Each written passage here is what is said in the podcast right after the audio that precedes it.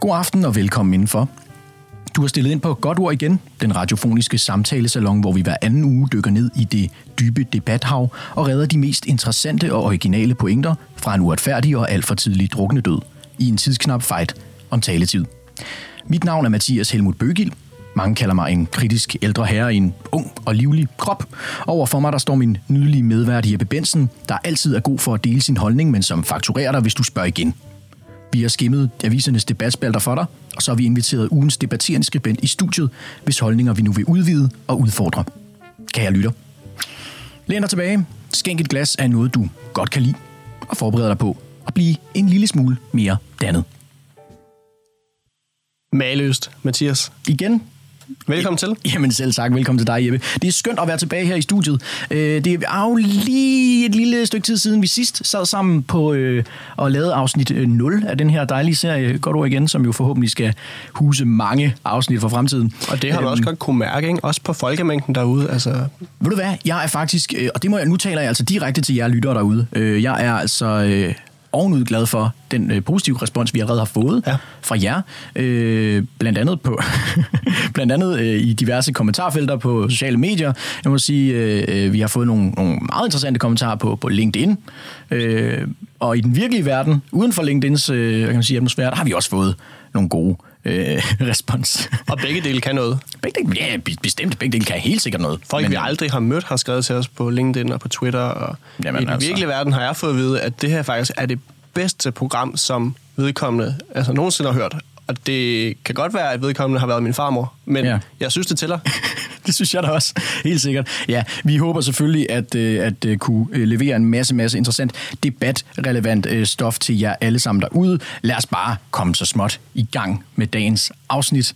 For Jeppe, vi har altså øh, gennem luret hele debatsfæren mm. øh, her i de sidste par uger, ja. og vi har haft mange indlæg op at vinde faktisk, som ja. skulle ligesom øh, tage pladsen som, som dagens debatindlæg, vi skal debattere. Kan du sige lidt om... Øh, der har både været noget, noget meget fordummende her på det seneste, noget, noget jule-vinterleg. Ja. Øh, Føtex og nogle andre har været ude, og det er jo bare indlæg, man bliver træt af altså fra start. Ikke? Og det er jo alt, ja. alt det dårlige, der kommer op i, i folk og folkemængder. Det er bare, det, det er lidt trist. Det, det har vi ignoreret meget, øh, meget kraftigt. Det har vi været øh, gode til at dreje rigtig, rigtig langt udenom. Så yes. har der også været noget med kongehuset, som du nævnte tidligere for mig. Ja, og det har faktisk været en interessant debat, men den øh, kvalificerer sig jo ikke til godt ord igen, simpelthen fordi den har været for debatteret. Nej, ja. Det er jo ærgerligt, men... Øh, men spændende har det været. Og særligt i, øh, i Berlinske har der været meget om den. Og så er der finanslovsforhandlinger, og det kaster også diverse indlæg af sig. Men øh, vi har fundet noget, også fra omtalte Berlinske Tidene. Det er rigtigt, det har vi nemlig. Inden vi ligesom læser op fra indlægget, hvad, hvad, hvad har vi så at sige om det, sådan i overordnet træk? Har du en, en, en, noget særligt, du vil hæfte dig ved, som du synes var særligt interessant eller spændende? Eller? Jamen, jeg, jeg vil faktisk sige, at jeg blev opløftet i ordets øh, egentlige betydning. Altså, jeg fløj op af stolen, og jeg følte mig klar til at gå ind i en bokserring. Jeg stod på tæerne og hoppede, men jeg vidste ikke rigtig, hvad jeg skulle kæmpe med, men jeg var bare jeg var ramt. Ja. Og det kan også være, at det kommer til at afspejle sig i vores øh, program i dag. Men øh, vi kan måske bare læse titlen op. Det siger i virkeligheden ret meget. Ja. Indlægget hedder Sproget er blevet simpelt og underlødet. En gang trak vi på skuldrene. I dag giver vi ikke en fuck. Ja, præcis. Og det er skrevet af en øh, nydelig ung herre, Christian, Christian Flækner Gravholdt, undskyld, øh, som har øh, sat sig ned og skrevet det her debatindlæg. Det blev mm. bragt i mandags, øh, mandag den Uha, hvad har det så været? Det har været den 26. 26. Ja, øh, øh, november. Der har min farmor faktisk fødselsdag. Er det rigtigt? Før jeg nævnte farmor, ja. det er godt, at din farmor øh, er så øh, en integreret del af programmet indtil videre. Ja. Nå, men i hvert fald det her indlæg øh, gjorde også et stort indtryk på mig. Mm. Jeg synes, det viste et stort sprogligt overskud. Jeg synes, mm. der var nogle sindssygt gode brug af, øh, af eksempler, mm. og der var nogle demonstrationer af, øh, hvordan det her sproglige problem ligesom øh, tager sig til nærmest altså, klatmalet, sådan kastet med maling med sådan, en tung øh, pensel i Jackson, hovedet på alle de unge. Ikke? Jackson Pollock, ikke? Cigarrygende, øh, cigaretrygende mm. går også sådan, du ved, kaster maling ned på et lærred. Ja, og sådan cirkler rundt om det hele tiden, ikke? Og nu skal I se, hvordan det i virkeligheden er. Nå, men jeg læser lige lidt op her. En pointe fra indlægget, som jeg synes øh, faktisk indkapsler det ret godt. I takt med, at samfundet automatiseres og digitaliseres, ændres måden, hvorpå vi omgås hinanden. Vi bruger selvbetjeningskasser, vi handler i webshops, og vi mødes online. Overalt fører det til en bevægelse væk fra det hjertelige, det borgerlige, det besværlige og det skønne. Tidens uformelle tern er et kulturelt sygdomstegn, der giver sig til kende i en markant svækkelse af tiden. Halløjsa. Ja, Det var altså... og øh, vores øh, ja. ja. skribent fortsætter. I sidste ende kan det betyde, at vores lands flade natur også bliver til vores sinds flade natur. At jantelovs mentalitet tager overhånd og kulturelt gennemtvinger et middelmodighedens overherredømme. Og så bladrer vi lige en gang og kommer med en, øh, en, øh, en årsag til problematikken. En af de væsentligste årsager til sprogets forandring og forfald er utvivlsomt udviklingen i medieformater og populærkultur. Blandt andet har tv, YouTube og reality-programmer bidraget til adoptionen af amerikansk kulturindhold, og derigennem også til adoptionen af anglicismer i stor stil. Ja. Og så kommer mit øh, yndlingsafsnit i indlægget. Eksemplerne herpå er efterhånden utallige, så her nævnes blot et lille udpluk. Vi gamer og facetimer og liker og slacker og tjekker vores feed. Vi skaber hype. Vores kæreste er high maintenance. Vi brainstormer, vi tager selfies, og vi siger never mind. Og det var priceless, da Uffe Elbæk sagde, hvor er det crazy det her. Bum. Bum. Hvad er det en vred, sur mand, Ja. vi har med her? Han, Er det, en- er det en gammel skrivebordstomat? ja. Hvad er det? Hvad er det egentlig, vi har med at gøre? Men nej, Men det er øh, simpelthen ingen ringer end, øh, end dig, Christian, som vi faktisk har fået med i studiet hele vejen fra, fra Aarhus. Øh, og velkommen til. Mange tak for det. Jamen altså, det er jo skønt, du vil være med i dag, og det er skønt, at vi har fået lov til at tage dit indlæg op, øh, som, vi, som det lyder... Øh, og kan vi lige nævne i de her mediekritiske tider, vi har altså en gæst med fra, øh, fra Aarhus. Det har altså, vi. Det kan man godt. det kan sagtens lade sig gøre. Du er fra Randers, Jeppe, ja. og, og du er fra Aarhus Aalborg herover, Christian, og jeg er bare... Er fra Vatikanstaten, det skal du ikke nævne for højt. Nej, det er rigtigt nok. Vi er, vi er godt repræsenteret her. Christian, Men, velkommen til. Ja, Mange Det tak er en for fornøjelse at have dig. Og, Og så du, håber vi øh, finder ud af, at jeg er en sur mand. Jeg er bare ikke så gammel. Nej, men det er vi jo alle sammen. Vi pakker os bare ind i det her. Derfor vi laver en podcast, ikke? Selvfølgelig. Så vi kan Mangler et dansk ord til det, i øvrigt. Nå ja. ja. Tidsforskudt flytning. Tidsforskudt. Christian, du øh, har underskrevet indlægget øh, med en titel som idehistoriker, studerende mm. ved Aarhus Universitet. Ja, Er du øh, lidt tilbageskuende af natur? det tror jeg godt, man kan sige. Det er jeg i hvert fald blevet. Ja. Det tror jeg ikke, at jeg har været altid, fordi det ligger jo som regel i, sådan i barnets natur, at man, man kigger fremad, eller måske endnu mere bare kigger på, på det nutidige og det øjeblik, man nu står i. Mm. Men øh, efterhånden, som jeg er blevet ældre, så er jeg måske også blevet meget ældre og Ja. kigger nok også mere og mere bagud. Og hvor gammel er det nu, du er i dag, Christian? Jeg er 24. 24. Super. Så det er sådan. Dejlig alder. øh, Ja, det er jo, det er jo godt, mm. Christian. Øhm, vi har jo simpelthen øh, taget dit, øh, dit indlæg op her. Vi synes, der var rigtig mange kvaliteter ved det, som, som virkelig... Altså, vi er allerede godt fra start, ikke? Men der er også nogle ting, som vi kunne tænke os at udfordre dig lidt på. Mm. Og der er også nogle ting, vi kunne høre, øh, vi kunne, få, vi kunne tænke os, at, øh, at du måske øh, elaborerede mere på, altså øh, udfoldede lidt mere. Fordi der er nogle steder også, hvor vi sådan fra et sådan rent debat, øh, øh, indlægskritisk øh, synspunkt, sagtens kunne gøre det her endnu strammere, endnu skarpere, øh, sådan, så, øh, sådan så vi kunne hjælpe dig på den her mission, du måske, øh, det virker til, du har, altså at, øh, at vi skal prøve at se, om vi kan få sproget, øh, få kontrolleret sproget, som måske er, er lidt ude af kontrol. Skal vi ikke bare springe til øh, første segment? Det synes jeg, vi skal.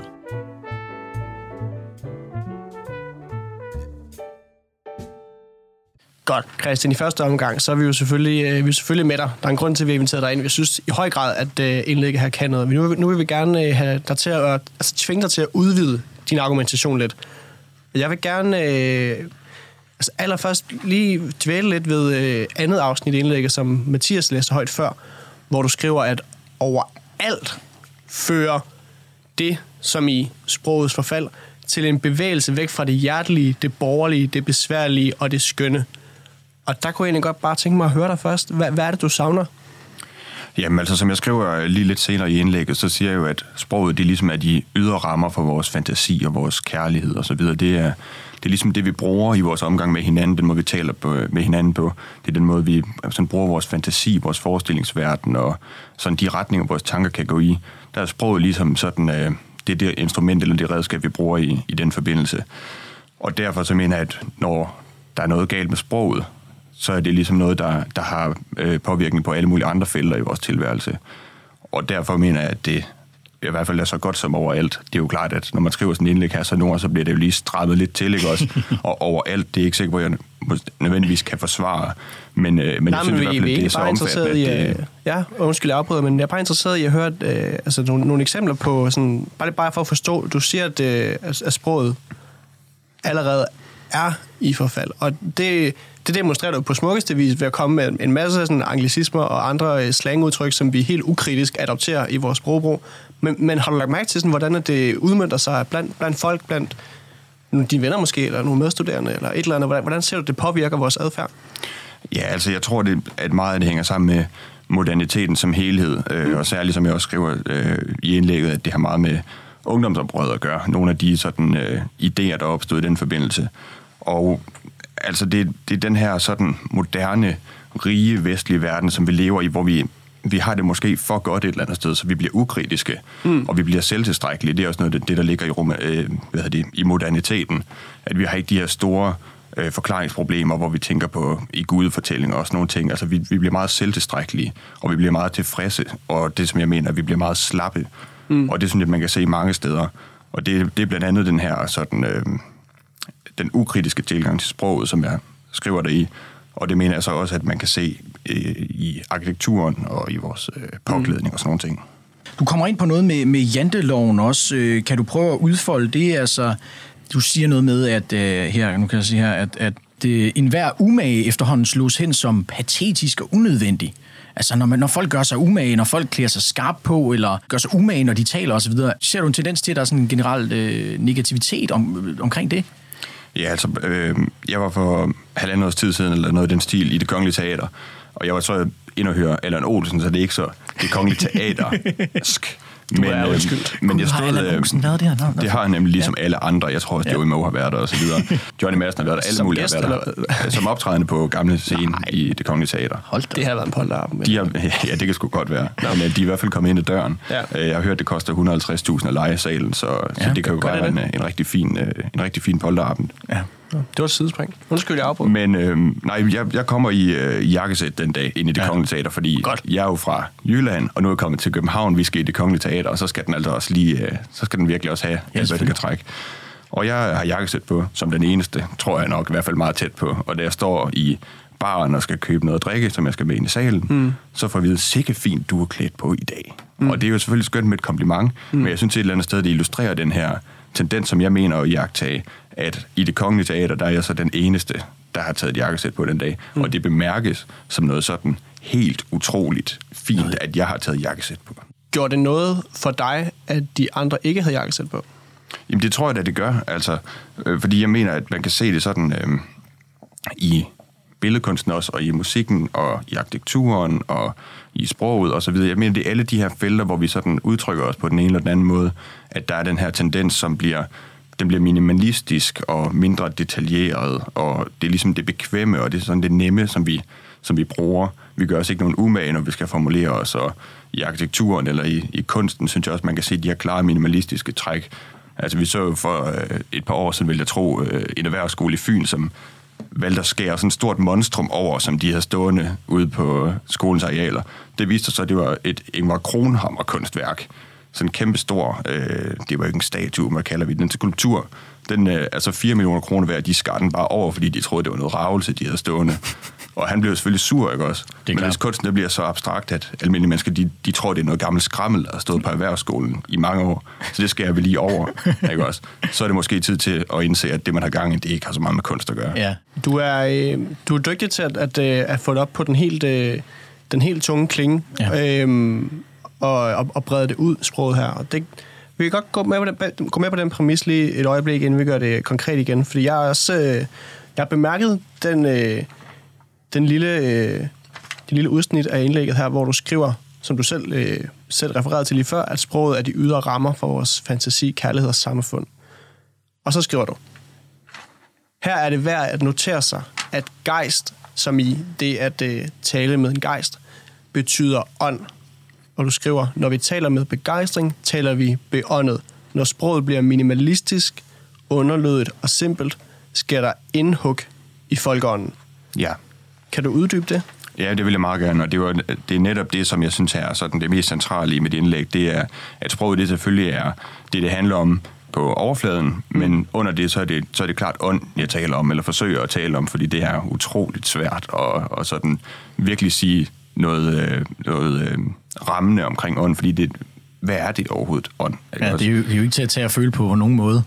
Men altså, jeg mener, at øh, det er sådan de videnskabelige sprog, øh, de her særsprog, som vi har fra øh, naturvidenskaberne og fra samfundsvidenskaberne osv., de er ligesom røget ind i sproget. Mm. Og det, det er en udvikling, der er sket i lang tid. Øh, det, det, det skete jo allerede for oplysningstiden og frem, men det er ligesom gået, gået sådan amok nu, og vi har fået de her økono, økonomividenskabers termer ind i det daglige sprog med kompetencer og omstillingsparathed, og alting skal effektiviseres osv., og, og også alt muligt med naturvidenskabernes særsprog, at er der tyngde i det her argument, eller i et eller andet, ikke også?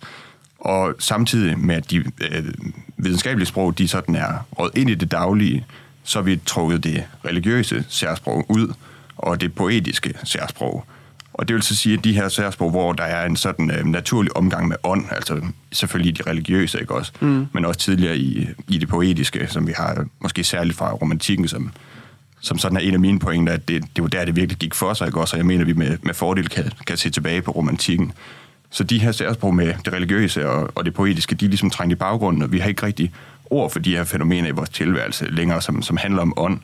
Øhm, det er det her ofte meget jeg tror, jeg på et tidspunkt skriver patosbordet, ikke også, og det storladende, og sådan mm. det her meget, in, også det intime, altså, øh, at vi er blevet sådan lidt ironiske, og vi er så rige, vi behøver ikke tage noget alvorligt længere. Mm. Og derfor så, så det her sådan rigtig de svære, tunge emner, der handler om vores, om vores følelsesliv, for eksempel, det er vi svært ved at udtrykke i dag. Ja. Og, og det hænger så også sammen med alt det her fra øh, allerede tilbage fra oplysningstiden, men også med, især med ungdomsoprøret, som jeg skriver, at traditionerne, de er ligesom de virkelig rød, at de er blevet sparket ud af døren, ikke også? Ja. Så der er ikke øh, det samme fællesskab længere. Vi har ikke fællesskabet i kirken, vi har ikke fællesskaberne sådan øh, i det daglige, og vi, for, altså, vi forstår os ikke længere i, i fællesskaber på samme måde, som vi gjorde tidligere, hvor jeg er socialdemokrat, og jeg arbejder, og det var sådan virkelig en, en identitet, der lå i de der sådan ret firkantede strukturer. Men handler det ikke om alt muligt andet, der sker i verden? Er det, altså, er det nødvendigvis betinget af vores sprog? For man kan jo sige, det er jo virkeligheden, der skaber sproget, og ikke omvendt. Så måske afspejler mm. den måde, vi taler på, egentlig bare den måde, vi lever på i dag, som ikke er som for 100 år siden eller 50 år siden, og det kan man så... Det er en anden diskussion, om det var bedre eller dårligere. Og det, det er selvfølgelig en nuanceret øh, diskussion også. Helt klart, altså.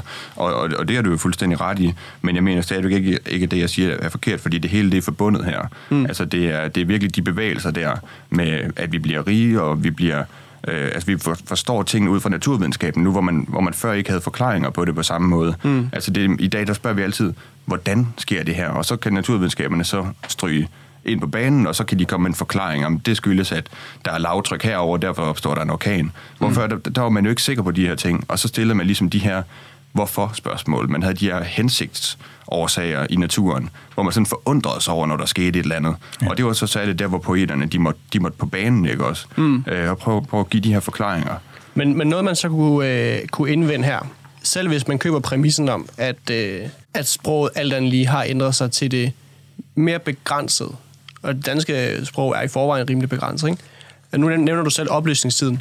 Mm. Øhm, og der kommer jeg i tanke om, om Ludvig Holberg, sådan ja. den øh, helt store sådan, danske øh, litterat og historiker i opløsningstiden.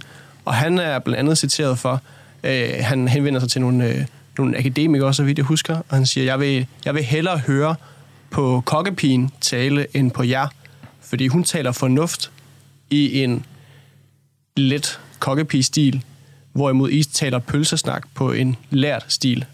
Ja. Altså det er den klassiske indhold er vigtigere end øh, en form, ikke? en sprogets form. Kan, kan, du, kan du følge ham lidt i det? Altså er det ikke lidt bare, hvis du trækker på nogle øh, beskrivelser og nogle øh, adjektiver fra romantikken, er det ikke lidt bare at putte noget, noget, noget pynt jo, altså øh, både og vil jeg, vil jeg sige, fordi øh, dels så, så er det jo fuldstændig rigtigt, at, at så længe der er autenticitet i et menneske, så er det jo altid øh, utroligt fascinerende og spændende at tale med dem, og så er det mm. egentlig ikke så vigtigt, om man er øh, kokkepige eller om man er minister. Mm. Men, øh, men så er det klart, at der kunne jo også godt være en, øh, en anden samtale med en minister end med en kokkepige, sådan øh, hvis vi skal generalisere lidt, så vil være, der, der vil i hvert fald være en sandsynlighed for, at der vil være nogle andre sådan, øh, samtaler. Du må gerne generalisere. Den, den ligger på Holberg, den ligger ikke på dig. Nej, Nej. Det, det var hans... Øh... Men altså, nu nævner du... Øh, det her med, at sproget er blevet begrænset, du nævner Ludvig Holberg, altså mm. vi øh, ved jo nok alle sammen, at inde på det kongelige teater, der står over scenen, ej blot til lyst. Ikke mm. også? Mm-hmm. Og jeg kom til at tænke på det der den anden dag, fordi jeg skulle herind, altså ej blot til lyst. Jeg har altid syntes, det var så fint. Ikke også? Mm. Og hvis man skulle sige det i dag, hvad ville det så hedde? Så ville det hedde ikke kun for sjov, mm. eller sådan noget. Mm. Og det er bare prosaisk, ikke også? Det er ikke vigtigt. Jo, det er ikke men, kun for sjov. øh, Okay. Øh, Jamen, okay, så det er ikke Kims chips. Du er sulten for sjov. altså, fint. Men ej blot til lyst. Der er en eller anden form for dybde i det, ikke også? Helt klart. Og en oprigtighed. Det er i hvert fald Men man kan det. godt forestille sig nogle moderne øh, kritikere. Øh, jeg ved godt, du, øh, du øh, rynker nærmest på øjenbrynene med det samme, jeg siger moderne kritikere. men man kan godt forestille sig, at de vil sige, jamen, du skal ikke tage patent på, hvad der er begejstring. Vi synes, det er, er mere... Øh, det er mere levende at udtrykke sig med nogle engelske eller tyske låneord, eller hvad der nu er oppe i tiden, end at udtrykke sig med nogle ord, som du bruger, som de måske vil påpege er bedaget. Ja, men altså nu siger du gejst, ikke også? Og, og det er så det, som jeg, som jeg skrev, at det, det betyder jo ånd. Mm. Så når man taler med begejstring, så, betaler man, så taler man beåndet, som jeg skrev. Mm. Ja. Og ånd, det er i stort set alle sammenhæng, det er en kollektiv størrelse. Det er en eller anden ting, som forbinder os. Og det er det, jeg mener, at i modern- moderniteten, der er ikke noget, der, der længere er sådan skarpt optrukken, og jeg forstår mig virkelig ved det her. Vi er alle sammen så utroligt mangefacetterede, og det er jo også helt fantastisk og en kæmpe udvikling, ikke også? Men det betyder bare, at vi går væk fra de her fællesskaber, hvor vi virkelig ja. forstår os mm. øh, i fællesskab med hinanden. Vi har nogle fælles traditioner, måske en fælles sangskat, eller en fælles øh, mm. tro, eller et fælles sprog osv. Men vi bevæger os væk fra de her fællesskaber. Og dermed mener jeg altså, at ånden, den forsvinder. Og så må de moderne kritikere godt mene, at det her, jeg gør, det er lige så godt som så meget andet. Og det kan også godt være, at det er. Men konstateringen er bare herfra, at det er en svækkelse af ånden. Okay. Hold, fa- hold fast i den, ja. den pointe, for så tror jeg lige, vi vender det sidste i, i det her segment. Fordi jeg må bare personligt lægge, øh, lægge hånden på bordet og sige, altså, du har mig. Jeg, jeg, var, jeg var med fra start. Altså, jeg øh, bærer slips, når jeg er på arbejde. Det ynder jeg at gøre. Jeg cykler den øh, smukkeste vej hjem, og jeg kan godt lide at sige de til fruen ved bageren, selvom at der, er en, Fantastisk. der er en far for, at hun synes, jeg er næsvis. Alene mm. det, jeg gør det i dag. Og det er jo en pointe i sig selv. Ja. Øhm, og her om lidt, der skal jeg sende nogle håndskrevne julekort hjem. Men, øhm, men, men til højre for mig står der sådan en, en skrivebordstomat med to øreringe, ikke? og jeg mangler lidt i dit indlæg, fordi som jeg sagde i starten, jeg står der, og jeg har bokserhandskerne på, jeg står og tripper, og jeg, jeg vil gerne med i din kamp, men jeg ved ikke rigtig, hvad jeg skal gøre. Jeg mangler en, øh, det, vi kalder en call to action i øh, konsulentbranchen, en, Ja. øh, en direkte advokering, eller øh, noget, du gerne vil opfordre til i indlæg. Altså, hvad, hvad du synes, der skal ændres, hvis vi skal sådan genoprette den her ånd? Jamen altså, så vil det jo være nærliggende, man, øh, nærliggende både at tale om et, et individuelt plan og også et, øh, sådan et, øh, Ja. ja. et øh, samfundsplan. Mm. Og jeg synes selvfølgelig, at det er helt oplagt, at det er, at vi sådan, hver især, hvis man synes, det her indlæg eller den samtale, vi har her, den er fornuftig, og der er nogle øh, gode pointer, så synes jeg, at man skal forsøge at gøre sig umage. Altså, som du siger, skriv et julekort hjem. Øh, skriv det der i hånden, i stedet for bare at, at klikke Messenger frem og sende øh, god jul, mormor. Og så, så er det ellers glemt igen om fem minutter. Øh, køb dig et frimærke, ikke også, og så videre. Øh, nu behøver det ikke være det eksempel. Det kan være så meget andet, ikke også? Det kan være påklædning, det kan være sprog og så videre, ikke ja. også? Øh, men på samfundsplan, så, så synes jeg også godt, at vi kan gøre nogle ting. Øh, en af de eneste fornuftige ting, efter min mening, som Pernille rosenkrantz teil hun har haft gang i sin øh, tid som minister, det er jo netop Ja. ja. det her med navnene på uddannelsesinstitutioner, som, Ja. ja. som hun vil ændre. Ja. Ja. Så i stedet for, at det hedder Tech College og øh, hvad det hedder, Trademark, eller nej, Learnmark, tror jeg, det hedder. Copenhagen Business School og alt sådan noget der. Alle, ja. alle de her sådan fine navne. Nogle af dem er jo bare på engelsk, hvor man godt kan sådan regne mm. ud, hvad det er, hvis man kan engelsk, men andre hedder jo alt muligt uigennemskueligt. Mm. Det har hun besluttet nu, at øh, de, øh, sådan de kommende uddannelsesinstitutioner, når de opstår, så vil der være nogle meget strikse regler for, hvad de må hedde. Det skal hedde det, det er. Ja. Randers Erhvervsskole, eller hvad det nu kan være. så kan alle forstå det, og, og så kan, har vi ligesom... Men hvis din pointe er, at det skal sprog. hedde det, at det er af natur, at man ikke skal finde på alt muligt og påklistre, så mm. tænker jeg på, at du nævner jo i indlægget, at øh, ord som selfies og det at YouTube og andre ting, altså, der, det ville jo være at påklistre et eller andet markat, dansk markat, hvis man skulle finde på et eller andet dansk øh, pendant, siger jeg med et fransk ord her, øh, hvis man skulle finde på det, altså det hedder jo nu engang selfies, for det, det hed, da det blev opfundet. Mm. Mener du så, at man skulle finde på et eller andet, der var mere unfuldendt? Det, det, nu, nu bringer jeg lige min egen personlige øh, holdning på banen. Det er også, at jeg, jeg elsker øh, sproget, og jeg elsker især det danske sprog, fordi vi har mulighed for os selv at bygge vores egne ord. Det er sådan lidt Lego-klods-agtigt, hvor vi kan sammensætte øh, forskellige øh, ord. Øh, skrivebordstomat, for eksempel, øh, har du jo været op og vende med et par gange her i løbet af måske bare det her afsnit, Jeppe, men vi kommer også til at høre den i fremtiden, Man det ved jeg. lige, hvordan den er. Ma- Ja, og det er jo et ord, som altså to ord, der ikke nødvendigvis giver mening, øh, skrivebord og tomat i samme seman- semantiske, sådan, hvad kan man sige, øh, øh, boble, men egentlig beskriver noget meget rigtigt. Jeg tror også, der er en styrke, som du siger, Christian, i det her med, at, at man måske skal bruge det danske og ikke låne så hurtigt fra det engelske. Er det sådan, jeg også forstår det? Altså, at, at vi får ukritiske, når, når der ligesom kommer nogle ord udefra, som er så nemme bare lige at hive ind for højre. Ja. Ja. Og det er, det er jo, altså det er jo helt åbenlyst, at nej, det er jo ikke alle anglicismer eller alle engelske eller amerikanske udtryk, som er et problem. Mm-hmm. Overhovedet ikke. Altså, der er mange af dem, som er meget nærliggende at bruge, og uanset om jeg vil det eller ej, så bliver verden jo global, og vi bliver mere og mere internationale, og det er fint. Altså, det er der utrolig mange fordele ved, men det, men det er den her ukritiske tilgang ja. til det, som jeg er ude efter. Altså, øh, jeg, jeg tror, jeg har skrevet 200 eksempler ned på de sidste, de sidste to måneder, hvor der er et eller andet udtryk, der er blevet brugt mm. som engelsk, hvor vi har et lige så godt udtryk på dansk, eller, eller endnu værre, hvor vi måske slet ikke ville kunne formulere det på dansk. Altså, og her tænker jeg ikke på YouTube, her er det sådan en sætning, sætningssammenhæng, hvor Ja. vi bruger et eller andet engelsk udtryk, Ja. i stedet for sådan at tænke over, hvad, hvad hedder det egentlig? Jeg må jeg lige prøve at læse noget op her for dit indlæg, fordi det, det jeg synes, der er særligt, særligt øh, sjovt. Altså, jeg, da jeg læste dit indlæg, Christian, der må jeg sige, at jeg, jeg var underholdt. Her udstiller du lidt, hvor, hvor, hvor, hvor tosset det egentlig kan komme til at lyde. Ikke? Altså, pas på, der er breaking news, men so what, for det er jo business as usual, at Trump tweeter noget bullshit. En gang trak vi på skuldrene, i dag giver vi ikke en fuck. Hvad der før var uretfærdigt, ufint eller nedrigt, er i dag unfair. Og tænk sig, at en stripper engang kunne kalde sig en nøgendanserinde. Altså igen, vi får udstillet, hvordan de her øh, øh, anglicismer bare ligesom infiltrerer vores sprog lidt. Mm. Øh, fuldstændig, øh, uden at vi ukritisk sådan, eller kritisk murer ud i det egentlig. Ja, og det hedder jo, det er jo vi, får, vi får takeaway, eller vi får to go, ikke? Ja, Ja, ja. ja. i stedet for med hjem eller et eller andet. Ja. Øh, og vi har de her leasing-aftaler. Det er jo bare en lejeaftale, Ja. ikke også? Og der er et øh, mega fedt event et eller andet sted. Der er jo bare en, en, en begivenhed. Ikke? Ja. Ja. Det, er jo, det er jo det, der er tale om. Og de her eksempler, de er bare stort set uendelige. Det er rigtigt. Og jeg synes faktisk lige præcis, det her eksempel, som Mathias læser højt, øh, siger ret meget. Ja. Fordi du siger, hvad der før var uretfærdigt, ufint eller nedrigt, er i dag unfair. Og der er jo en pointe i sig selv i, at de tre ord er jo ikke det samme. Nej. Der er jo nuancer mellem. Der er også forskel på, at noget er enkelt eller simpelt. Ja. Men det ting bliver bare ja, Lige kastet præcis. bort, forkastet, hvis det hele bare skal være unfair, eller nice, eller easy, eller whatever. Og så lige en til den skarpe lytter om, om stilfigurer. Og den her stilfigur, du bruger her, Christian, det ved jeg ikke, om du er... det, I retorikken bruger vi meget med stilfigurer. Det, der er lidt sådan en... Jeg oplever lidt, øh, da vi var på studiet, at der er sådan en, øh, en, en, en, en kamp om, hvem der kan slynge flest øh, stilfigurer ud. Mm. Øh, så, men her der bruger du for eksempel stilfiguren Gradatio, som er en gradvis, hvad kan man sige, intensitet, en opbyggelse, øh, og det en opbygning hedder det, og det gør du simpelthen gennem alle de her øh, øh, anglicismer, åndssvage, tossede øh, låneord, du ligesom øh, kaster øh, ud øh, efter øh, læseren.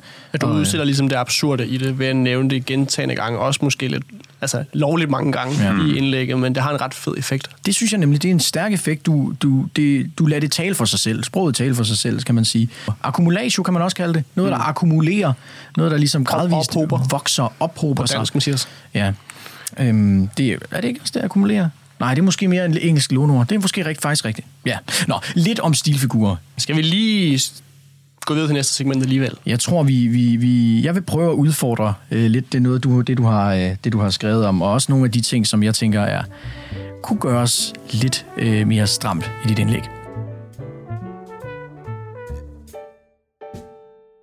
Som jeg sagde tidligere, så er jeg meget glad for dit sprogbrug, og der er, synes jeg nærmest ikke, er en finger at sætte på den måde, du præsenterer det. Du er god til at, at tage et forbehold, altså du har den her lange, lange, lange øh, tekst, hvor du skriver om, at hverdagssproget er, er, er, præ, sproget er for hverdagspræget, men alligevel synes jeg, at du taler i et sprog, som vi godt kan forstå. Du, er et, du eksemplificerer ligesom, at selvom at man har de her dyder og en, en, en ængstelig, ængstelighed om at, at opretholde det sproglige, det smukke, det skønne, det måske mere poetiske i sproget, så kan man altså godt skrive et indlæg som det her, som er forståeligt og klart. Og det er altså en, også en eksemplificering i, sit sprog, i dit sprog, som hænger godt sammen med din, øh, hvad kan man sige, dit formål med indlægget. Hvis du nu for eksempel havde skrevet et meget, meget højt højstilet, storladent sprog, hvor man var sådan, hvad, hvor mange, øh, hvorfor er der så mange øh, øh forfelter, hvorfor er der så mange indskudte sætninger osv., øhm, så vil det jo så øh, ikke understrege din pointe, kan man sige. Så der vil sige, sprogligt er du, er du helt med. Dog må jeg lige øh, hæfte mig med en ting i dit indlæg, fordi har du tænkt over, hvem det er, du taler til? Har du, har du overvejet, hvem, du vil, hvem er det egentlig, du vil prøve at fange? Hvem er det, du vil prøve at omvende? Har du, har du gjort dig nogle tanker om det? Faktisk ikke sådan, øh, ikke sådan helt utrolig meget, fordi det er jo, det er jo lidt sådan en... Øh, en indre vrede, jeg har, en, og en frustration. Ja. Og det er jo på mange måder sådan et... Øh, altså hele indlægget er sådan et, alting var bedre i gamle dage argument, ja. ikke også? Ja. Og det, det er jo helt åbenlyst. Og, og derfor kan jeg jo også få... Jo, jeg kan sagtens øh, forsøge at, at besvare og forklare det, jeg har, øh, det, jeg har skrevet. Men sådan for alvor overbevise nogen om det, ja. det kan være svært, fordi det er jo ikke sådan noget, der bare kan komme to streger under. Jeg har ret, du har mm, fejl, nej. som uh, Hans Rosling han sagde det eller andet dengang. øh, men så, så på den måde har jeg ikke. Men det er jo klart, at jeg har sendt det til Berlingske, ikke mm-hmm. også? Og det er jo en avis, som øh, måske sådan med et enkelt udtryk vil kunne kendetegne som ja. borgerlig, og ja. det er også det, jeg skriver der i, at den her udvikling betyder en bevægelse væk fra de borgerlige, ja. og derfor håber jeg selvfølgelig på, at det er sådan et, et opråb til Berlingskes læsere, og måske også de af dem, som ikke er ja. enige i forvejen, ja. som måske kan se det her. Jamen altså, som du også sagde, altså Jeppe herover øh, var, jo, var jo nærmest overbevist fra start. Men det handler måske også noget om, at du havde en enighed i forvejen. Mm. Fordi jeg tænker, en af de, øh, hvad kan man sige, mindre stærke ting ved dit indlæg her, Christian, som jo, vi jo har fået slået fast, er sprogligt stærkt og alt muligt, det er, at øh, der, er nogle, der er nogle publikumssegmenter her, og altså nogle modtagersegmenter, som du kommer til at skubbe lidt væk. Der er altså på et tidspunkt, hvor du skriver, og lad mig lige læse op her, en af de hele slemme tendenser er den ulidelige brug af ungsmarte ord som grineren, froderen og nederen, der måske hører sig til det yderste knaller Danmark, men som alligevel har spredt sig i landet og sågar helt ind i Kongens og Kirkegårds København. Det værste eksempel overhørte jeg i toget på vej mod Kongens København, hvor to strømlignede studiner konverserede om Paradise Hotel. Det blev bare syre og syre for hver sæson, konkluderede den ene, og hun fik ret, da veninden nikkede og sagde, ja, det er mega nice. Her er vi virkelig ved forfaldets yderkant. Det er ganske enkelt en hån mod sproget. Jeg tænker, Christian, at dem, du skal have fat i, er måske faktisk de her to studiner i toget. Hvis der skal ske en ændring, så er det jo dem, der bruger det her sprog, som skal overbevises om, at de måske ah, skal hives lidt i den anden retning. Øhm, hvis de repræsenterer øh, forfaldets yderkant, ja. som du skriver, så er det måske dem, vi i virkeligheden skal skubbe ind mod midten, og, og hvordan gør vi det, hvis du øh, ja, groft sagt udstiller dem Ja, altså jeg, jeg tror ikke, der er ret stor sandsynlighed for, at jeg nogensinde får, får overbevist dem. Det skal du ikke Det har jeg slet ingen øh, sådan til nærmest vist slagkraft nok til, at jeg er bange for. Men det er øh, derfor, vi har. Det, er det, vi, det har vi. Fedt. Det Jamen vi. altså, endelig lad os, få, øh, lad os få opsporet dem og inviteret dem i studiet. Ja. Men øh, det er jo, grund til, at jeg skrev det, det var faktisk også fordi, at det var nogle, alle de her øh, ting, som jeg beskriver i indlægget, har jeg selv bemærket på mit studie på idehistorie, ja. og generelt i sådan min, øh, min øh, daglige, øh, altså i min hverdag ja. øh, og til fester og så videre, at det er egentlig karakteriseret for hele ungdommen. Og det vil sige, altså også det, som bør sådan være den intellektuelle ungdom, ikke også? Mm. Dem, der går på universitetet, de taler sgu også sådan her, mm. ikke også? Altså, det er froderen, nå, okay. Øh, det er jo meget smart at sige det, men, ja. men hvad siger du egentlig, altså? Så det, du angriber, er egentlig ikke, at øh, de strømlignende studiner, hvilket er et ret fedt udtryk i øvrigt, ja. Det er ikke, at de øh, ser og konverserer om Paradise Hotel, det er den måde, jo, de taler om det på. Okay, fint. Det, det er det også. så er jeg stadig enig. Det er bare Fordi det. det er det, jeg mener, at alt ja. det her, det er jo snørklet ind i hinanden, mm. og det er derfor, jeg bruger det her åndsbegreb så mange gange. Mm. Det er det, som man ofte i aviserne hører som dannelse. Mm. Ikke også? Det er ligesom to ord, overhovedet ikke for det samme, men det beskriver måske mm. det samme i de fleste tilfælde. Ikke også? At uh, det er det, jeg mener, at vi er blevet så selvtilstrækkelige og så lade og så dogne, mm. at uh, altså også i vores kulturprodukter, at vi har ingen kritisk sans overhovedet, og det stræber ikke længere efter nogen sådan højere erkendelsesmål eller, eller et eller andet, som vi kan føre en fornuftig samtale om. Det er bare candy floss. Ja, og det, det er også en meget god pointe. Jeg kan godt lide, at du ikke øhm, vil slå nogen oven i hovedet og sige, der er rigtigt og der er forkert. Du taler bare om en tendens. Hvis man nu sidder Jeg vil og, også øh, gerne sige, hvad der er rigtigt og hvad der er forkert. Jamen, det vil jeg også gerne, men det må vi ikke. Du skriver ikke over selv her, det betyder at der ikke, at der nødvendigvis er tale om at hylde og anvende gamle, uddøde ord og vendinger.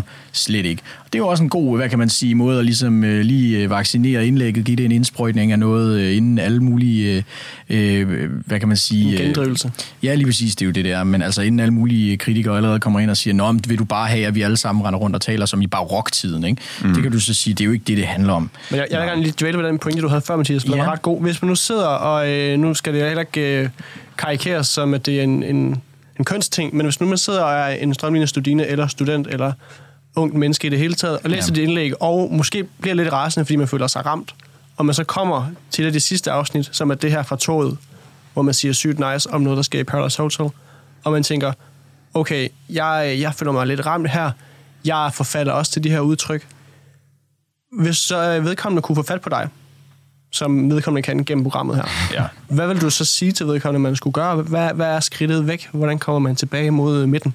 Ja.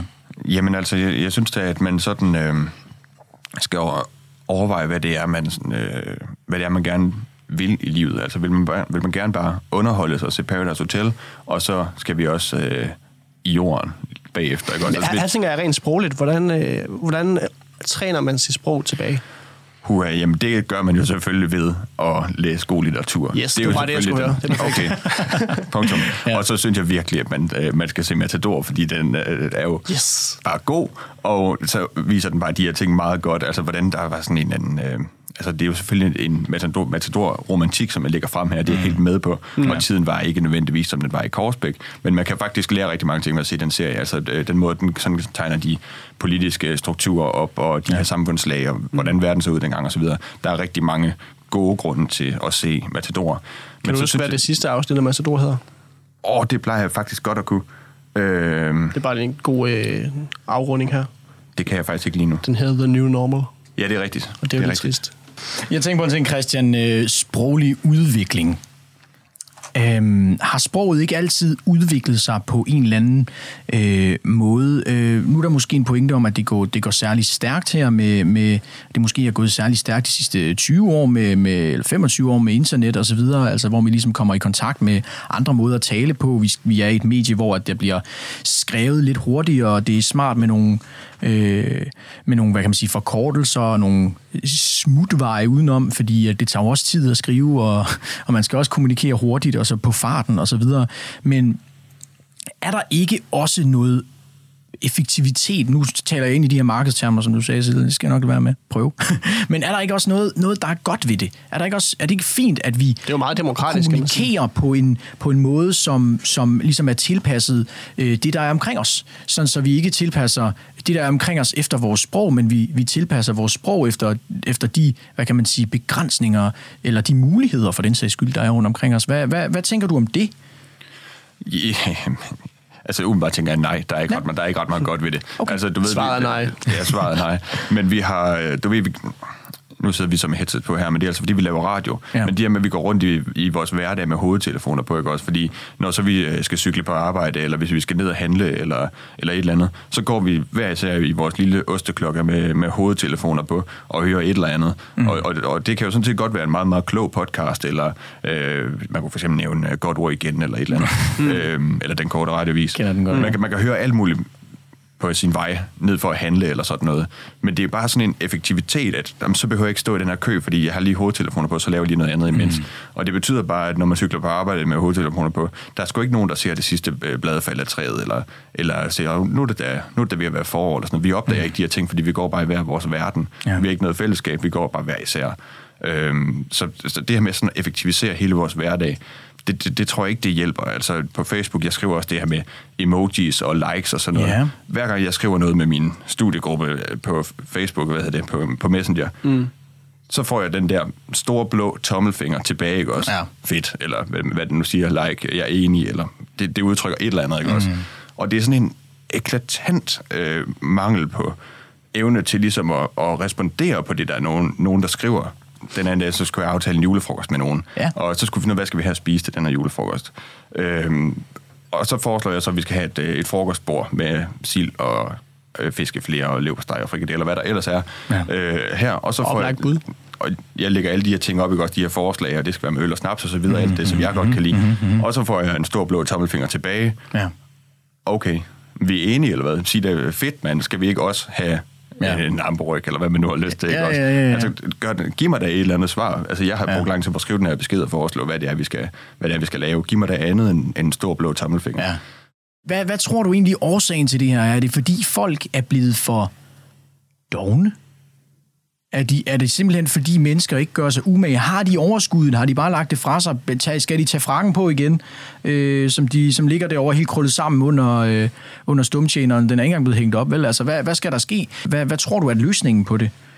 Jeg tror, at det- løsningen det er at indse det med, hvor ufattelig rige vi er blevet mm-hmm. i, den, uh, i den vestlige verden. Altså, og finde ud af, hvad er det, vi vil gøre med den rigdom. Altså, øhm, vi behøver ikke, og det ved jeg, ved godt, der er masser af mennesker i det her land, som også har ærlige, reelle øh, ja. bekymringer, mm-hmm. men sådan helt overordnet set, sådan fra lavere middelklasse og op efter, så har vi bare ikke ret mange alvorlige bekymringer, fordi vi har sgu råd til det, ikke også? Altså, så vi skal finde ud af, hvad vi vil bruge den her enorme oplysning og, og rigdom til. Og så synes jeg personligt, at vi skal gå tilbage til sådan de græske dyder, øh, og sådan få en fornemmelse af sådan det æstetiske udtryk. Ja. Hvad er det gode? Ja. Hvad er det retfærdige? Hvad kan jeg gøre for at præge verden i en eller anden retning, ikke også? Og hvis det bare er at ligge på, på sofaen og, og spise ostepops, øh, så gør det, altså, men, men du bidrager bare ikke med noget. Altså, så, øh, så måske prøve sådan at revitalisere nogle mm. områder. Finde ud af, at jeg er så tilpas øh, velbe, velbemidlet, at jeg kan godt øh, tillade mig at, at fokusere på en eller anden, om det er så en kunstart, eller, eller Ja. hvad man nu vil. Altså, der, øh, der er jo for eksempel fantastisk mange podcasts, der opstår i de her år, så der er også folk, der vil noget, og sådan Mhm. mm-hmm. prøver at tage nogle spændende emner op, og der sker også fine ting, men jeg tror, der sådan generelt er en ladhed, Ja. fordi vi ikke behøver at gøre os umage. Okay. Øhm, Jeg tror, hvis vi alle sammen er helt stille et øjeblik, ikke? Ja. prøv at trække luft ind, Uh. så tror jeg, man kan høre Mads Holger klappe det håber jeg, du har ret i. højt oppe, Ja. og det er dejligt. Jeg synes, vi skal øh, runde af. Jeg synes, jeg synes ikke, du var kritisk nok Christian. Jeg synes, du, synes du er, jeg synes, du, er for sød. Ja, men jeg, Men det jeg, jeg, jeg natur. anerkender jo missionen. Ja. Jeg vil bare sige, hvis vi skal gøre det her bredere, Men så lad os få, Vi skal lad, lad os få en det. anden ind. vi skal, vi skal nok have en anden ind. Ja. Vi skal have en, en gave til dig, En Christian. gave til dig, Christian. Vi skal have en fagperson øh, i studiet. Så lad os bare springe Vi til det. stiller spørgsmålet, er sproget i forfald? Hvad skal der blive af vores gode, gamle øh, danske øh, sprogarv? Er vi ved at degenerere den fuldstændig, eller er vi måske bare ved at udvide den? Er der noget, der bliver gemt, glemt, og er der noget, der bliver gemt? Det finder vi måske ud af. Vi vil prøve at se, om vi kan øh, ringe til... Øh, nu tager jeg lige min telefon frem her, og så vil jeg ringe til en helt særlig mand. Det er ingen ringer end øh, Lars Trap Jensen, som er ledende redaktør hos øh, ordnet.dk. Ja. Og Noah, er- no, Noah noget af en øh, sprogkyndig Det må herre. man sige. Han er uddannet lingvist og har arbejdet med sprog i, i, i 30 år. Så lad os se, om han ikke øh, vil tage telefonen for os, og så kan vi jo lige prøve at høre, hvordan og hvorledes landet ligger, hvis vi spørger ham. Ja, hallo? Goddag. Du taler med Mathias inden fra podcasten Godt Ord Igen. Dag. Hej, øh, er det Lars, jeg har fat i? Det er det, ja. det er godt. Tak fordi du vil være med i dag, øh, Lars Trap Jensen. Du er jo øh, lingvist, uddannet øh, og ledende redaktør inde på Ordnet. Ja, det er rigtigt. Super. Så du ved en, en ting eller to om, øh, om, om ord og sprogets udvikling og semantik og sådan nogle ting, kan jeg forstå. Herinde på Godt Ord igen har vi jo en, øh, en skribent i studiet. Øh, han har skrevet et, øh, debatindlæg om, om, om, om sproget og, og hvordan, vi, hvordan det udvikler sig i øjeblikket, hvordan han ser nogle lidt triste tendenser. Han er med her. Han hedder Christian. Ja, hej Lars. Hej. Øh, Lars, jeg ved ikke, øh, har du oplevet noget sådan, som, som, som, øh, som sprog, øh, hvad kan man sige, øh, entusiast og øh, vel også professionel ud i sprog? Altså, har du en, en, en, en, en opfattelse af, at, at vores sprog simpelthen bliver, bliver forringet? Øh, er vi inde i en tid, hvor at, at vi, vi får øh, vores sprog øh, simpelthen, ja, simpelthen er ved at falde lidt fra hinanden? Altså, det er jo i virkeligheden et meget komplekst spørgsmål, det der med, om sproget forfalder. Og det er jo heller ikke noget, det er ikke noget nyt synspunkt. Det kan man finde uh, helt tilbage til oldtiden af den uh, gamle generation har altid korset sig over ungdommens måde at opføre sig på, også ja. sprogligt. Og når man snakker om sproglig forfladelse, så er det jo også et meget komplekst område, for hvad, hvad, hvad mener vi med det, når vi siger det? Betyder ja. det, at den samlede bestand af ord og betydninger i vores sprog øh, bliver mindre? Betyder det, at den enkelte person ikke behersker lige så mange ord som, som generationen før? Og hvad betyder det, om vi bruger et engelsk ord eller et dansk ord? øh, for hinanden. Altså, alle de der ting er utrolig komplicerede, ja. og jeg vil sige, overordnet set er jeg ikke sikker på, at øh, eller jeg kan i hvert fald sige med sikkerhed, at det er ikke fordi den samlede bestand af ord og betydninger i vores sprog øh, er blevet mindre. Det Nej. tror jeg ikke på. Det kan jeg jo se. Jeg laver ordbøger og skriver ordbogsartikler hver eneste dag, og der er masser derude. Det var der også tidligere, men jeg, der er ikke, ikke noget, der tyder på, at der bliver færre af dem. Altså, og først og fremmest vil jeg gerne lige sige, sige tak for ordene. Det er virkelig et fantastisk værktøj, og det er vi mange, der, der holder meget af. øhm, det er jeg glad for at høre. Men, men jeg vil egentlig godt lige spørge dig, fordi øh, du siger det med, at ordene bliver egentlig ikke færre, i hvert fald ikke i ordbogen. Øh, mm. Men svarer det ikke lidt til, Øh, hvis man skal se på, hvordan det går for folkekirken, så ser vi på, hvor mange der er medlemmer af folkekirken, og ikke hvor mange der kommer i kirke om søndagen. Altså, det mener at sådan i den daglige brug, der tror jeg bare, at der er øh, så få ord, der er i anvendelse, og der er sådan en afstemthed, der mangler, når vi skal beskrive et eller andet. Altså, jo, du, vi mødes altså... klokken to, jamen det er perfekt, mm-hmm. eller det er fantastisk, og det er det jo ikke. Det er jo bare mm-hmm. i orden, eller en aftale, eller fint. Mm-hmm. Det forstår jeg godt, og det er også derfor, jeg siger, at i sig selv er det ikke så interessant et spørgsmål, hvor mange ord og betydninger sproget betyder, øh, råder over. Det, der er interessant, det er jo, hvor mange vi er fælles om. Mm, øhm, så ja. vi kan bruge dem, når vi snakker sammen. Ikke? Og det er straks lidt sværere at, at undersøge. Øhm, du er selv inde på lidt, at det her med, at medierne har en stor andel øh, i det. Og det tror jeg egentlig, du har ret i, på den måde, at øh, i dag med internettet og øh, de sociale medier, det betyder jo, at der er mange flere mennesker, der kan komme til ord, end hvis vi går en generation tilbage, hvor vi ikke havde noget internet. Ja. Og det påvirker selvfølgelig det sproglige, øh, øh, det sproglige input, hver enkelt får hver eneste dag, når man åbner for skærme og apparater rundt omkring. Så er det noget andet sprog, vi får ind. Mm. Men det kan jo lige så vel skyldes, at der er nogle andre mennesker, der kommer til ord, end for en generation side, hvor det måske var nogle færre, en eller anden meget veluddannet, måske en elite, der ligesom havde patent på ordet, når man åbnede for, lad os sige, en eller to fjernsynskanaler. Ja. ja. Og det kan jo godt være, at det påvirker os, men i sig selv er det jo ikke udtryk for, at, der er, at det enkelte menneske har fået et, et, et, mere begrænset sprogligt repertoire, men måske snarere et udtryk for, at der er flere, der kommer til ord. Ja. Så det er i hvert fald noget, man skal have for, det er noget, man skal have for øje. Men altså, jeg kan jo godt følge dig lidt. Her for et par uger siden blev der jo offentliggjort en ny rapport, der sagde, at øh, elever i 4. klasserne er dårligere til at læse end, end året før, man, hvor man lavede en tilsvarende undersøgelse. Og så noget kan godt bekymre mig lidt. Ja. Fordi jeg er helt sikker på, at øh, det der med at læse, det er meget vigtigt. Og som du siger, man skal gøre sig umage. Det er jeg også stor tilhænger af. Det skal man. Man skal hele tiden gøre sig umage, også sprogligt. Og det vil sige, at vi skal hele tiden stimulere sprogligt. Ja. Og øh, derfor kan det godt bekymre mig, hvis det er sådan, at øh, børn vokser op og læser mindre, end man gjorde tidligere. Og det kan jeg godt se, at der er nogle øh, tegn på, at det er tilfældet. Ja. ja. Øh, og det er jeg har for eksempel min, min, min egen kone underviser i både engelsk og dansk i gymnasieskolen, og, og hun kan jo godt komme hjem og sige nogle gange, at øh, jamen, øh, de vil faktisk, øh, de læser mindre, de unge mennesker, eller de ikke nødvendigvis læser mindre, men de læser mindre på dansk. Der er mange øh, unge, der foretrækker faktisk at læse en bog på engelsk. Og hendes vurdering er også, at mange af dem, de faktisk udtrykker sig måske lige frem bedre på engelsk end okay. på dansk.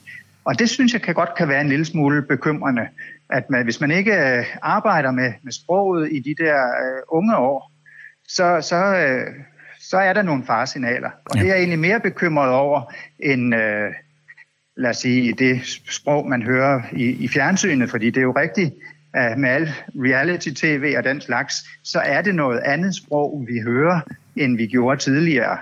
Det vil jeg meget gerne stille et øh, opfølgende spørgsmål til. Ja, det er, du taler med den anden medvært i, i programmet nu, Lars. Okay, ja. Du siger, at, øh, at vi udtrykker os mere på engelsk, fordi vi konsumerer mere engelsk kultur. Og, øh, og der har, Christian har jo en pointe om, at øh, jamen, hvad vi beskæftiger os med kulturelt påvirker vores, øh, vores, øh, vores sprogbrug. Ja. Og, øh, og man kan sige, han har jo en pointe om, at der burde være nogle standarder, som er tidsløse, som man skal følge. Og der tænker jeg jo, det, det vil man jo umiddelbart pege på, øh, øh, clasher, siger jeg på engelsk, øh, med, øh, med ordnets og overbogens øh, præmisser om, at sproget er demokratisk og dynamisk og tilpasser sig efter sproget. Mm. Så vil du øh, anfægte hans pointe om, at, øh, at der er nogle standarder, som man ikke kan rokke ved, øh, ubetinget af, hvordan at folkets sprogbrug og engelske låneord udvikler sig? Uh, altså når vi er inde på det der med de engelske låneord, det er også øh, noget kompliceret, vil jeg sige. Jeg køber for, ikke pointen med, at øh, sproget bliver fattigere, bare fordi vi bruger engelske ord i stedet for de danske. Øhm, der er masser af lån, og det har, vi, har, har dansk jo altid benyttet sig af. Ja. Øhm, så vi, der er ikke noget faresignal i sig selv ved, at vi låner fra andre sprog. Øhm, det, der kan være måske lidt bekymrende, det er, øh, hvis det her mode engelske fører til, øh, at man bruger sådan noget, nogle smarte ord, øh, men egentlig ikke, fordi det er engelsk. Men tror du ikke, det er at lige meget, om man siger herre mega nice, eller om man siger morderlig fint, som man gjorde for en generation siden. Ja, det altså, ved jeg ikke, om du har ret men, i, men, altså, men, men, det, men, tror du ikke, at ja. hvis vi ligesom begynder sådan både at tale dansk og engelsk, så det bliver sådan en, en hybrid, så på et tidspunkt vil der opstå sådan en, en, mangel, en mangel på sammenhæng eller forståelse, altså så, så til sidst så kan man faktisk ikke udtrykke sig helt klart og præcist på hverken det ene eller det andet sprog. Altså den her hybrid, den ligesom kan øh, gøres mindre i stand til sådan lave nye sammenhænge og nye konstruktioner og, og nye sådan specifikke, øh, af, øh, sådan meget afstemte måder at, at forklare os på eller udtrykke os på på dansk? Altså jeg tror ikke på den måde, at, øh, at øh, fordi vi låner dansk ind, eller vrøvl engelsk ord ind i dansk, det er jeg egentlig ikke så bekymret for. Det har vi til alle dage gjort, og der er sprog, der gør det mere end dansk. For eksempel engelsk selv, som øh, har været vældig god til at stjæle med arme og ben, ja. og faktisk er blevet et meget øh, stærkt sprog, måske på grund af det, snarere end på trods af det. Så det er, det er jeg faktisk overhovedet ikke bekymret for. Det, hvis der er noget, man kan være bekymret over, så er det det der, jeg nævnte før, hvis, der, hvis man øh, udtrykker sig på engelsk, sådan at vi får de der to sprog ved siden af hinanden, og man begynder at læse engelske bøger, og man skriver engelske tekster, og det man kalder domænetab, ikke, hvor engelsk hele tiden vinder indpas, det kan man godt være en lille smule bekymret for, fordi så betyder det, at, at man ikke får den der øh, stilbevidsthed, hvor dansk kan klare sig i alle situationer. Og ja, så, bliver, så, så bliver det måske fortrængt. Og det, det kan være et faresignal øh, i, ja. men jeg synes, øh, der er et, meget langt fra det i øjeblikket. Hvad siger du til det, Christian? Det er ikke noget. Jamen, altså, jeg vil egentlig godt lige øh, spole en lille smule tilbage, fordi du sagde det her med, som en, det er sådan en meget fint udtryk, at det handler, altså det er sådan det væsentlige spørgsmål, det handler om, hvor mange ord vi er fælles om. Øhm, og, og jeg skriver i, i min kronik det her med, at, at poeterne, de kan selvfølgelig godt bevæge sig ud over det daglige sprog, men de skal, de skal ligesom skrive og tale i et sprog, som folket forstår. Øhm, og det er det, jeg godt kan være nervøs for, at det simpelthen bliver begrænset, det her sprog, som vi er fælles om. Og det gælder på alle mulige måder. Og jeg, jeg, jeg sad og funderet lidt over den her pointe i går. Altså, så tænkte jeg sådan på, hvis man forestiller sig, at man sætter Matador-tv-serien op mod en af de nye, sådan det kunne være Borgen eller Shit Happens for eksempel, øh, og sådan måler sproget, der bliver brugt, øh, simpelthen bare tæller dem og ser på sådan ja. variationen, og hvor mm. præcist man beskriver noget. Altså i dag er det nok meget sådan med, at det er sindssygt eller vanvittigt eller ekstremt. Det er sådan mange af de der ord, der går igen, når man skal beskrive et eller andet.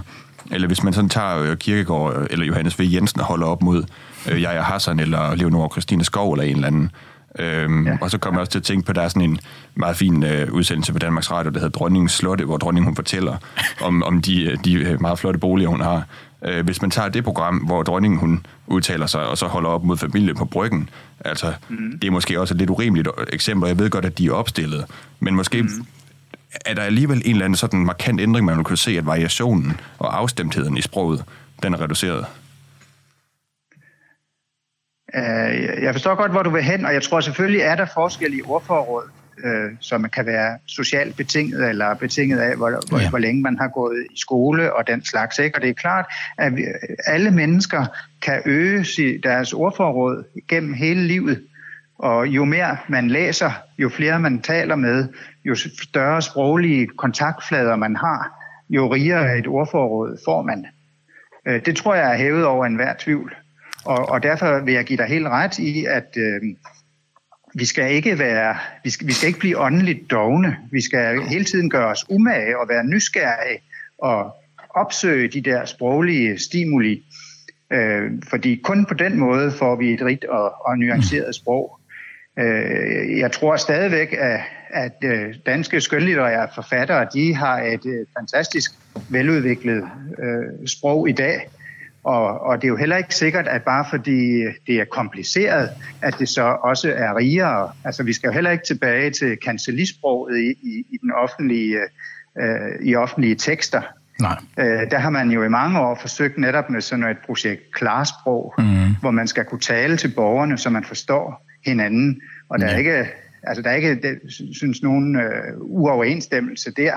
Øh, at man kan sagtens udtrykke sig klart og præcist og alligevel forståeligt. Og der er vi altså, Lars, inde ved noget, som er en, en, en retorisk kernepointe, vil jeg sige. Nu er det her jo programmet, øh, som øh, ligesom øh, slår, øh, slår øh, hvad skal man sige, folder sig ud med, fra nogle retoriske rødder. Øh, men jeg vil sige, at den retoriske kernepointe her, det er måske, at sproget øh, i alle situationer skal kunne tilpasses. Og med et rigt, øh, hvad kan man sige, og et omfangsrigt sprog, så kan man på en eller anden måde tale klart og tydeligt og overbevisende ja. i alle situationer. Men ja. øh, tak fordi du vil være med, øh, Lars. Sindssygt øh, fedt, skulle man måske næsten sige. Meget, meget, øh, meget, meget øh, vidunderligt, at du vil være med i dag og, og komme med dit øh, professionelle øh, syn på, på sproget her. Jeg synes, det var berigende, vil jeg lige skrive Ja, det var det. Tilføje. Øh, det var øh, kæmpe fornøjelse. Og øh, have en rigtig, rigtig dejlig dag. Ja, i lige måde. Tak for det. Tak hej, fordi I ringede. Det var så lidt. Hej. hej. Nå, det var da øh, vældig, vældig fedt øh, at få en, øh, en mand som Lars øh, Trapp Jensen øh, ind øh, og give sit bud på på Han er meget på, på her. Hvis man lige skal... Øh, vi skal vi lige opsummere. Ned. Altså, øh, Lars, øh, sådan som jeg fik det, mente, at sproget ikke nødvendigvis bliver forringet af, at vi, vi låner nogle, nogle engelske øh, låneord og, og, hvad kan man sige, øh, be, altså udvider vores sprog sådan rent ordtællingsmæssigt ja. måske. Så han mener stadigvæk, øh, som, som du, at man skal gøre sig umage, ja. og ikke må være åndeligt doven, mm. men at det nødvendigvis ikke betyder, at man ikke må adoptere engelske ja. låneord og anglicisme i det hele taget. Hvordan var det at tale med, øh, med Lars? Fik, oh, ja. fik du noget ud af det? Hvad synes du? Ja, altså det var, det var meget fint, og, og han var jo meget øh, fagkyndig og sådan sober. Mm. Øhm, og øhm, altså, jeg vil jo gerne dramatisere sagen noget mere, end, end han er villig til. Ja. Øhm, øhm, og ja, heller måske lidt til, at, at min dramatik, øh, eller sådan øh, alvorsfulde fornemmelser, der er ved det her angår, de vil vise sig at være rigtige. Det er sådan min antagelse. Øhm, han er lidt mindre bekymret i hvert fald. Og, Mere optimistisk og det vil vi jo så få, få at se øh, i fremtiden, hvem det er, øh, er der får ret. Ja. Øh, det bliver spændende, men øh, jeg har svært ved lige sådan at, at, at sige noget klogere om det. Men det er jo, det er jo interessant, hans pointe med, at, øh, at vi alle dage har gjort det. Og jeg kommer sådan til at tænke på den film, der hedder Midnight in Paris. Det er Woody Allens film her, hvor at, øh, Owen Wilson spiller den her forfatter, ja. som er i Paris med sin kæreste, og er træt af, at hun ikke kan forstå hans romantiske glæde ved byen. Og øh, det er jo en, en film, der i høj grad bygger på nostalgi, Øh, han er en nostalgisk romantiker, som jeg også lidt fornemmer, at du er. Mm. Øhm, og jeg selv, for den sags skyld. Men øh, en ret fin pointe i den film er jo, at han rejser... Det, man skal se den, men han rejser tilbage til 1920'erne om natten, og han møder blandt andet den her skønne øh, kvinde, som jeg har glemt navnet på. Men der er en fin pointe i, at hende, eller hun har en idé om, at storhedstiden, den åndelige storhed, var i 1890'erne, ja. og ikke i 1920'erne, som han rejser tilbage til, fordi det er hans foretrukne tid. Mm. Og der er pointen jo, jamen vi har altid været nostalgiske, vi kan altid være tilbageskuende, men man skal også bare acceptere den tid, man lever i. Jamen, i hvert fald bare det der, altså, øh, Brinkmann, han, han sagde på et tidspunkt noget meget fint, altså, fordi Lars Lykke, han havde alt, da han var statsminister, øh, sagde han alt det her med, vi skal forlæns ind i fremtiden, Ja, ja, ikke også? Og det, det lyder jo øh, sådan, virkelig på overfladen, det lyder fint, ikke også? Mm, Men så sagde Brinkmann, nej, vi skal baglæns ind i fremtiden, ikke mm. også? Og det synes jeg egentlig var meget sådan fint, fordi ja, vi skal, selvfølgelig skal vi ind i fremtiden, det er jo helt klart, ikke også? Det der med kun at være nostalgisk, mm. det giver simpelthen ikke nogen mening. Nej. Men det med at være bevidst om, hvad er det, vi efterlader mm. i fortiden, det synes jeg er meget, meget vigtigt. Ja. Ved du hvad, Christian? Jeg vil bare sige uh, tak for dit besøg her i dag i podcasten. Det var en fornøjelse at have dig med. Mange tak for og øh, lukke døren op og, og for dig. Hvad siger du, Jeppe? Word. Og vi slutter på Lykke Per, vi er ikke enige om det, så vi ikke slutter på Word. Jeg synes Jo. næsten, du skal have også lov til for, at... det var for at tease dig. Ja, men der kom jeg altså lige med Lykke Per og slog dig. Vil, om vil, du så ikke læse dit uh, citat op fra uh, Lykke Per, som også afrunder din uh, kronik, og så lader vi det være udgangsbønden for i dag? Jo, selvfølgelig. Og det her det er altså på top af den, der skriver det i bogen Lykke Per. Han følte sig ikke skabt for hverdagsliv og godtkøbslykke. Han følte herskerblod i sine årer og krævede plads til højbords med livets tafel blandt jordens frie og frelse mænd. Du har lyttet til podcasten Godt Ord igen, og det har simpelthen været afsnit 1, hvor vi i dag har talt en hel del om en kronik fra Berlinske, der kritiserer vores sproglige udvikling, som måske er et tegn på et forfald. Hvem ved? Det Eller af mulighedens tid. Det synes jeg var en fin Det var en god opbyggende måde. pointe til sidst. at afslutte på. Mm. Kære lytter, tak fordi du lyttede med. Du kan som altid finde os der, hvor du finder dine podcasts. Det være sig iTunes øh, og Spotify blandt andet, men også alle mulige andre hyggelige podcast-apps, du skulle øh, sidde med på din smart device. Gå ind venligst og giv os nogle stjerner, hvis du kunne lide programmet i dag. Der kommer et nyt igen om to ugers tid. Hvem ved, hvilken debat og hvilken skribent vi har med der. Kom gerne ind på de sociale medier og interager med os. Vi er ret hurtige til at svare i den her øh, data-tunge, data-hurtige tid. Og øh, til det er der vel egentlig bare at sige, vi lyttes ved næste gang.